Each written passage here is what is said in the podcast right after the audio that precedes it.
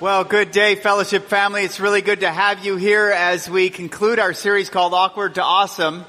And um, I'm, I'm really excited about this message in particular because it really addresses our hearts. You know, as we talk about navigating through difficult relationships and challenges within relationships, conflict, all those kinds of things. So many times I hear about people going through loss, loss of respect, loss of trust loss of direction, loss of bearing. And, and when they come and meet with us as pastors, we hear this a lot. I just don't know what to do. I don't know what I'm going to do. How do I navigate through this? And uh, it's it's kind of a feeling of lostness, lost in a relationship. That's what I want to talk to you about because I believe that God is passionately committed to helping us find lost people and helping us uh, to come alongside and aiding us to be restored back to Him. And whether it's a lost relationship with God or a lost relationship with each other, God wants to restore us. You know, when Jesus was on this earth, he had a mission, and Luke calls it out really clearly. In Luke chapter 19 verse 10, he says, for the, for the Son of Man came to seek and save the lost. And one of the key passages on this is in Luke 15. If you have your Bibles, open up with me to Luke chapter 15. And we're really going to see God's heart for lost, for the lost. Jesus is uh, speaking to, uh, at this time in his ministry, he had two different types of people following him. They didn't get along, and whenever they were together, it was awkward.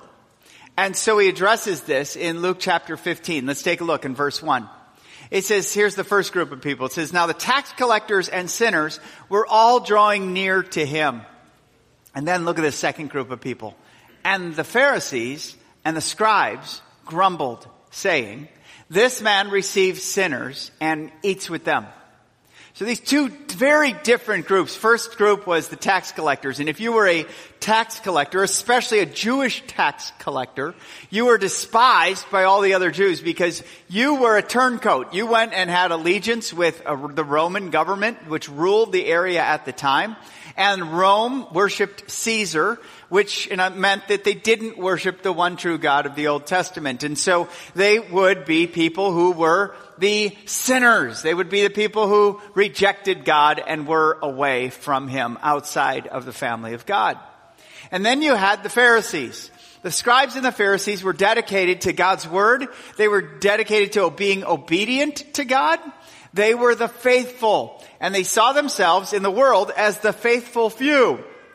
And they called others sinners, rejects, far away from God, without hope.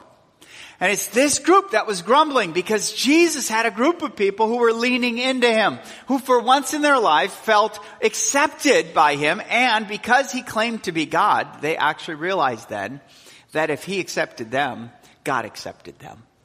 And so it was a very awkward environment. It was a very awkward environment. And to this, Jesus gives three stories. And he gives three stories to represent a larger truth about who God is and what his heart is, who he is, and how he loves people. The first story was about, he says, which of you, if you had a hundred sheep and you lost one of them, wouldn't leave the 99 and go searching for that one lost sheep? And when you find it, you, you lift it up and you celebrate. Look, this sheep, it was lost. Now it's found. He said, I tell you, there's more celebration or more rejoicing in heaven over this one sheep than the 99 who are righteous and don't view themselves as lost. And then he tells the second story, and it's about a, a, woman who has 10 coins, and she loses one of them. And she freaks out, and she turns the house upside down. She sweeps the floor, and when she finds it, she calls her friends and says, look, this lost coin, it's found! And she rejoices.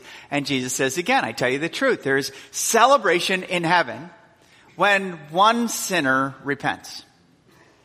And then he tells this third story. And this is a story that really gets to the heart of the issue. Let's take a look at it. It's in verse 11 of chapter 15 of Luke. He says this. And he said, there was a man who had two sons. And the younger of them said to his father, Father, give me the share of property that is coming to me. And he divided his property between them. Not many days later, the younger son gathered all he had and took a journey into a far country. And there he squandered his property in reckless living. Let's keep following it. And when he had spent everything, a severe famine arose in that country and he began to be in need.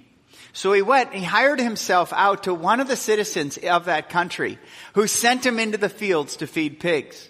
And he was longing to be fed with the pods that the pigs ate and no one gave him anything.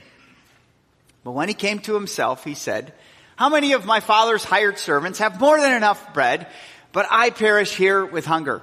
Here's what I'll do. I'll arise and I'll go to my father and I will say to him, Father, I have sinned against heaven and before you. I'm no longer worthy to be called your son. Uh, treat me as one of your hired servants. And so he arose and he came to his father, but while he was still a long way off, his father saw him and felt compassion and ran and embraced him and kissed him. And the son said to him, here it is, Father, I have sinned against heaven and before you. I'm no longer worthy to be called your son, but, but the father cuts him off. And he said to his son, or his servants, bring quickly the best robe and put it on him and put a ring on his finger or on his hand and shoes on his feet and bring out the fattened calf and kill it and let's eat. Let's celebrate. For this my son was dead and is alive again. He was lost and is found. And they began to celebrate. First son. Let's take a look at the second son. He's the older son. Look what it says here. Now, his older son was in the field. And as he came and drew near to the house, he heard music and he heard dancing. And he called to one of his servants and asked what these things meant. And he said to him, your brother has come and your father has killed the fattened calf because he received him back safe and sound. But he, this brother, was angry and he refused to go in. His father came out and entreated him, but as he answered his father, look, look, these many years I served you and I never disobeyed your command. Yet you never gave me even a young goat that I might celebrate with my friends. But when this son of yours, who has devoured your property with prostitutes, when he returns, you killed the fattened calf for him. And the father said to him, son, you are always with me and all that is mine is yours. It was fitting to celebrate and be glad for your brother. This brother was dead and is alive. He was lost and is found. I remember reading this in seminary and I had uh, the benefit of having two really awesome professors build into me and teach this passage to me. One of them was Dr. Mark Bailey, who's now the president of Dallas Theological Seminary. And the second one was a guy by the name of Dr. Darrell Bock. And Dr. Bock wrote a, a two volume set on commentary on Luke, each of them around 900 pages, okay? I have them. They sit in my office. And they sit in my office. But this dude knows the book of Luke. He knows what Luke's purpose was and he explained this to me and opened it up and enlightened me to something that really took me by surprise. Because I always read this from the younger son perspective. It's the son who's had it with dad. He wanted his things, but he didn't want dad. So he leaves home and he goes and we always would preach this. Young son, come home, come home. But they introduced me to the second son. And then I read more recently in 2009 a book by Timothy Keller called Prodigal God, where we focused on, we focused on the prodigal son, which prodigal literally means reckless, squandering, living, you know, just blow it all. And, and he puts forth that really the main character is the father. The father who loves recklessly. So it's with the reckless love of the Father that they both revealed, all, all, these guys who built into me on this passage, they ultimately revealed to me that both sons are lost. It's not just one. It's real easy to see the first, the younger one, and just make the statement, that guy is lost. But then to see the one who stays, the one who's faithful, but the one who's very self-righteous, very judgmental, very opinionated. This guy is still outside of the family. He's not with the father. He's not in the celebration. They're both lost. Let's take a look at them. Let's try to unpack them and try to figure out, because I'm going to ask you at the end, I'm just preparing you, which son do you have most tendencies to be? Let's take a look at the first one, the younger son. This son was lost in opportunity and independence. As you look at these two sons, I think there's the two major ways to live your life in today's culture. The first one says, I don't want anyone telling me what to do.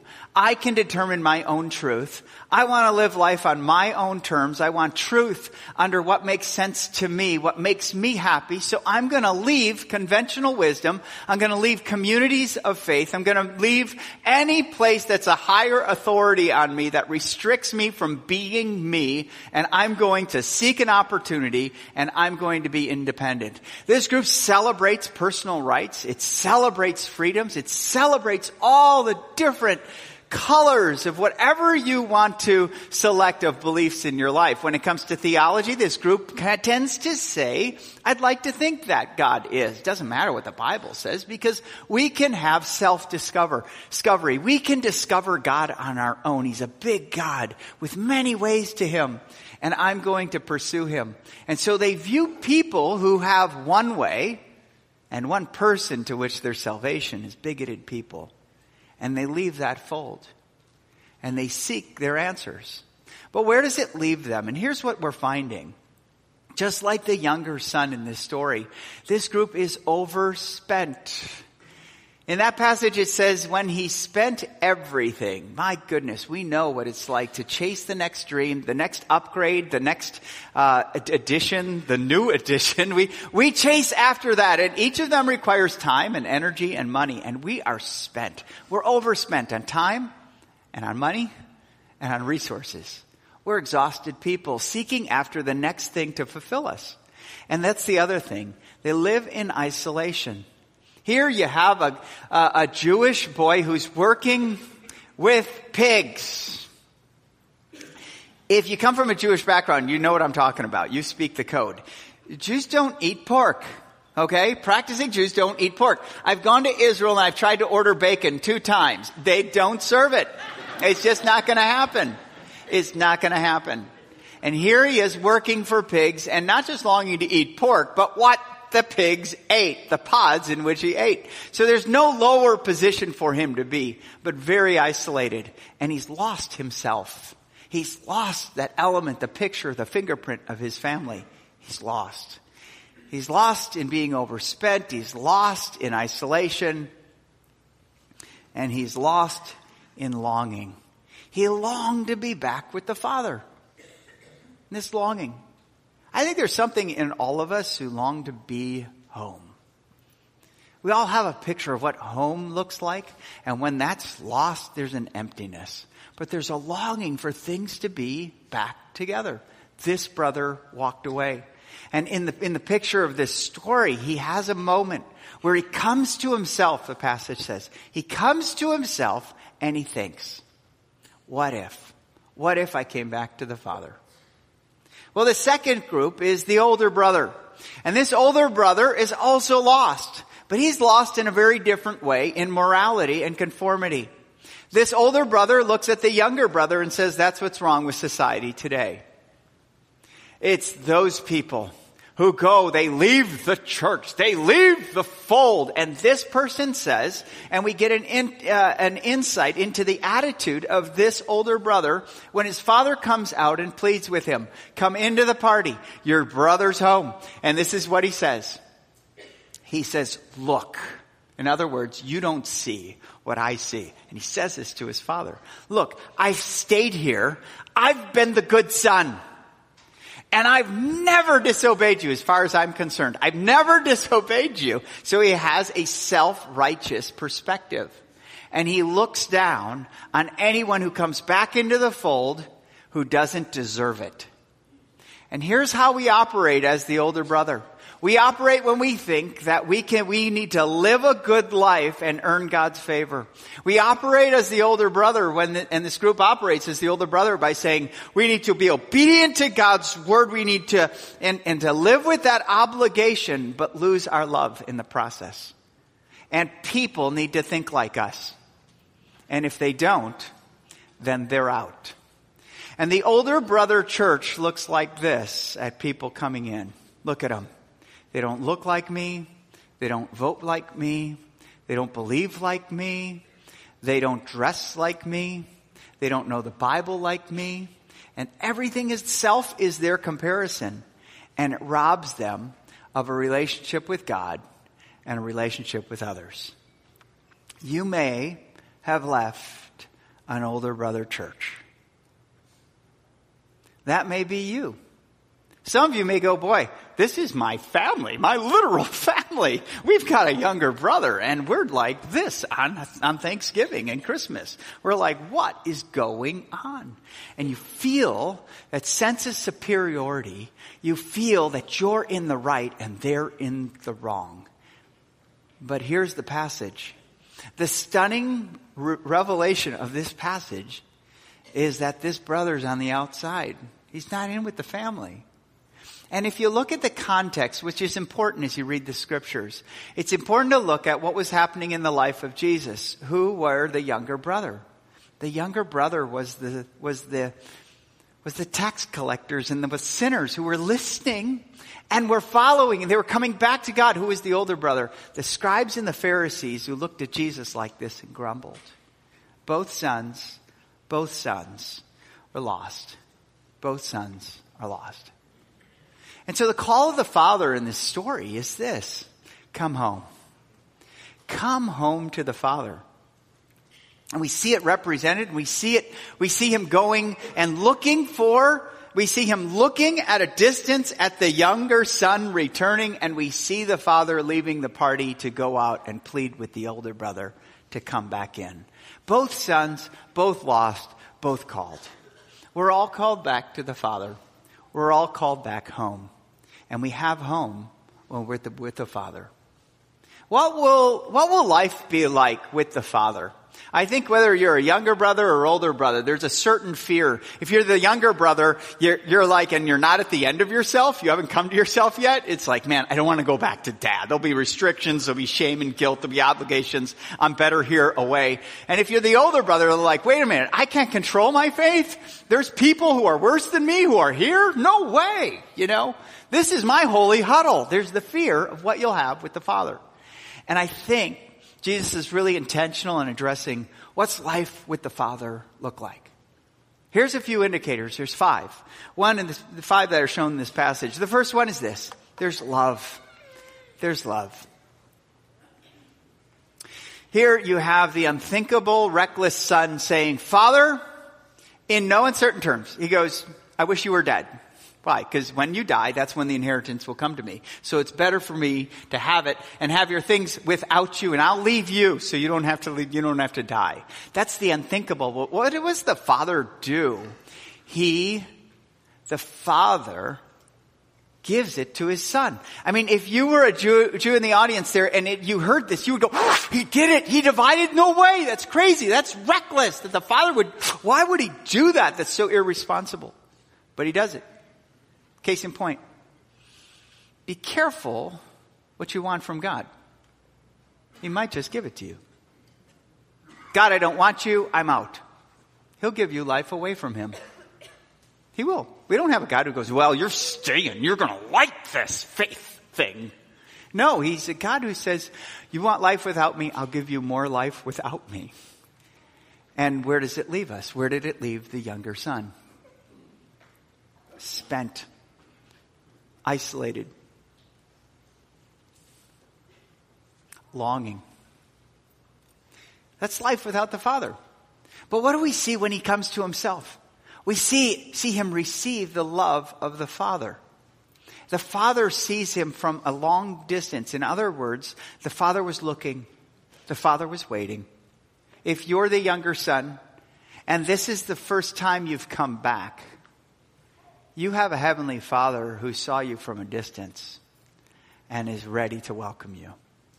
We don't have the father going like this, measure up, go through connecting point. Once you're connected, you're in.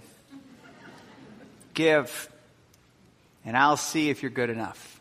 We'll wait this out. No, we have a heavenly father. it's fascinating just how this father receives the son in love. he runs to him.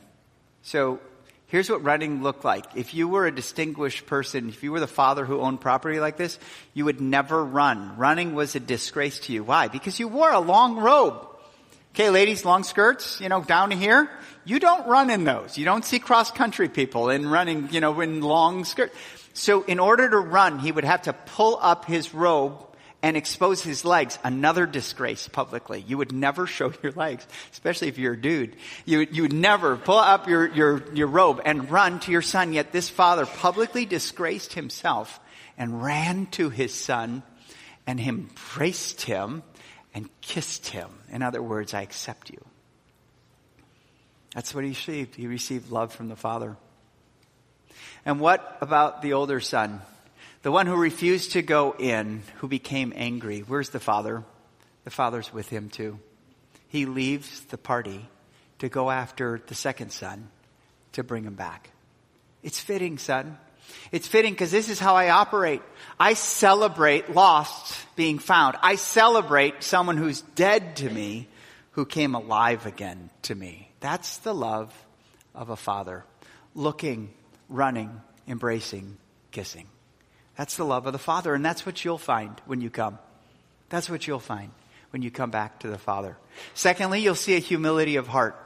We see this in the younger son when he gets to the end of himself. He works out a script, and it's pretty intentional, but this is what he says. He says, Father, I have sinned against heaven and before you.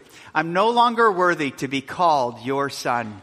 Treat me as one of your slaves. That's a pretty intentional thing, but it really represents a humble heart. Probably even more humble than how the Father uh, responded.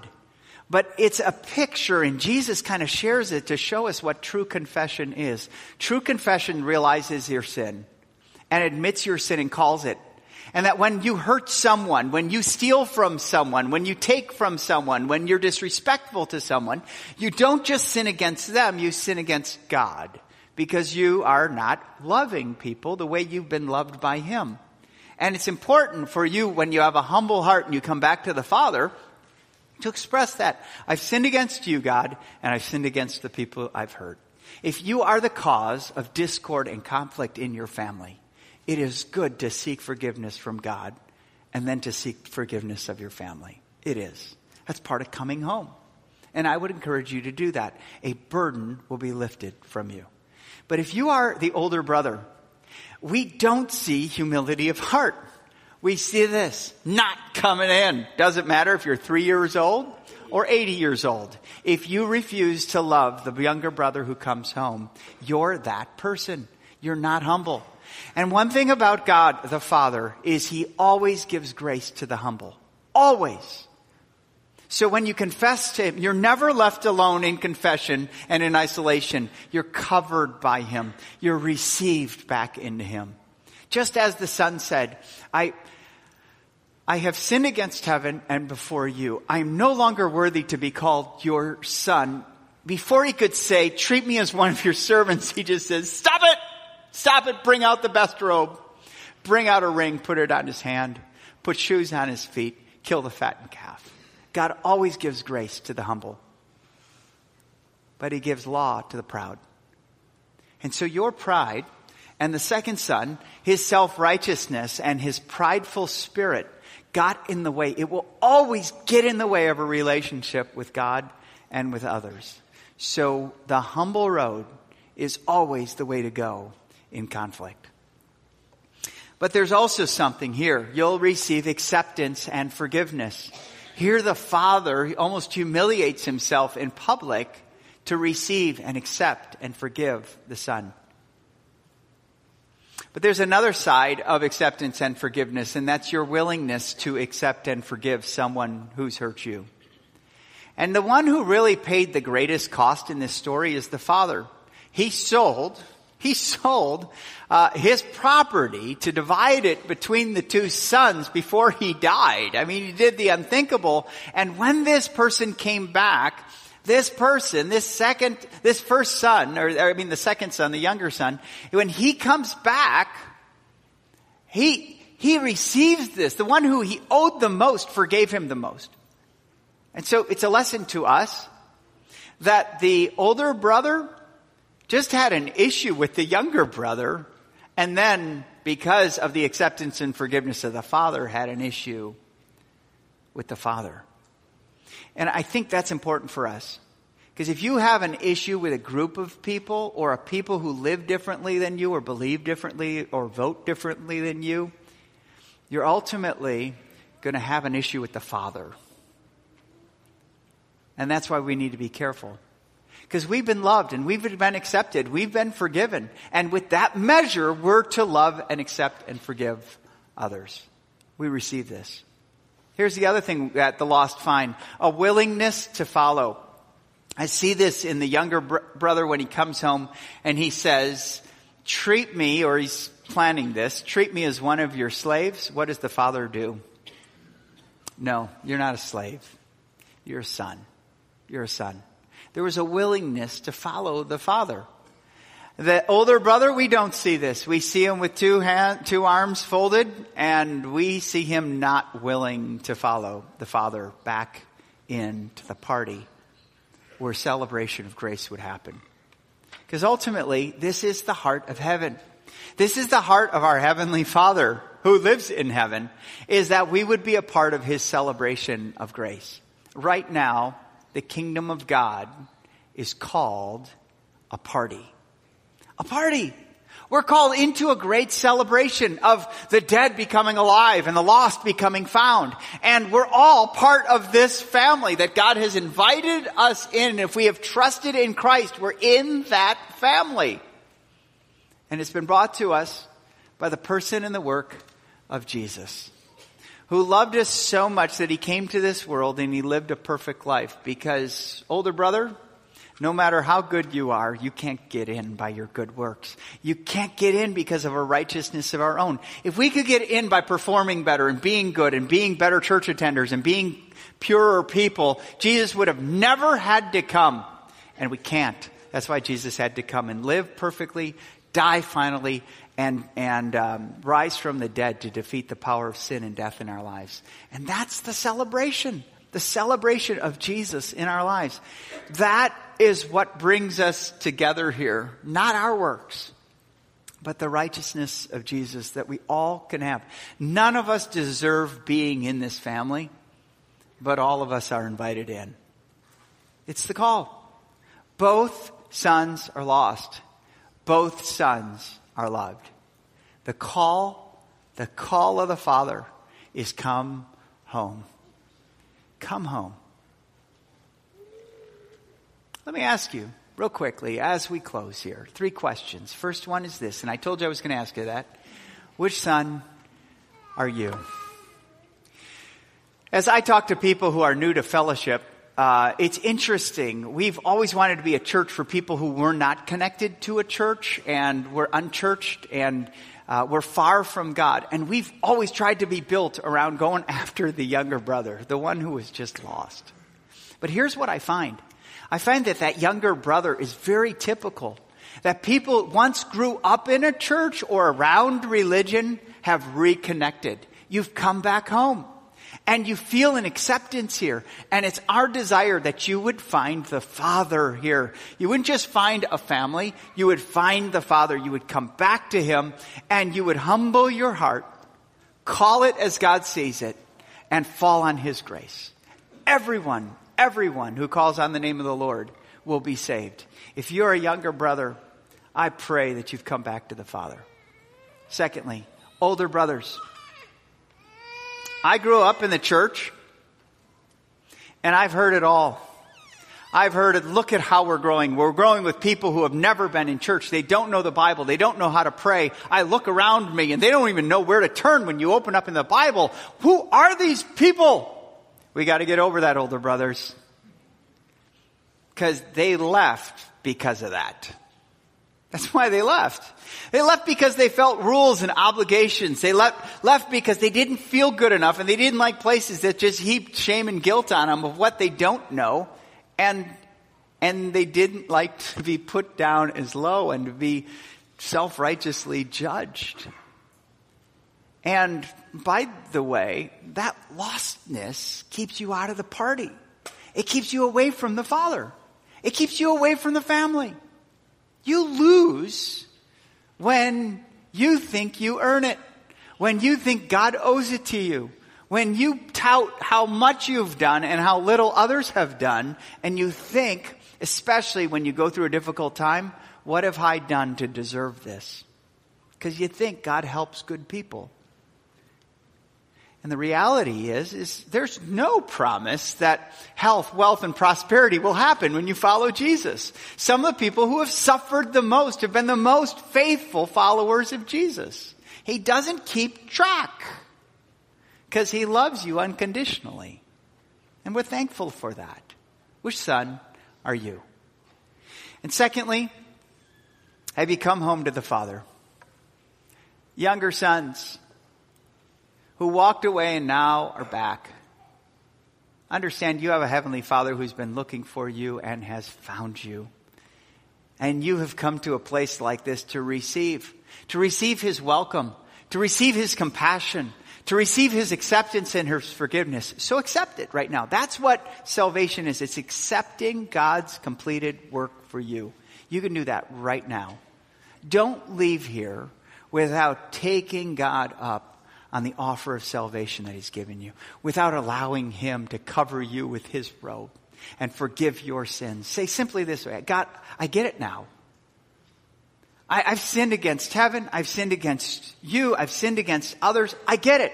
I, I turn from my sin to trust and follow you. I believe you. And everyone who calls on the name of the Lord will be saved. If you call out to him, he will save you all through the person and the work of Jesus. Older brothers, there's got to be a time when you realize you're lost. And, and that, I think that's where the older brother gets blinded so easy by performance and good works and, and self-righteousness, is it blinds you from the Father.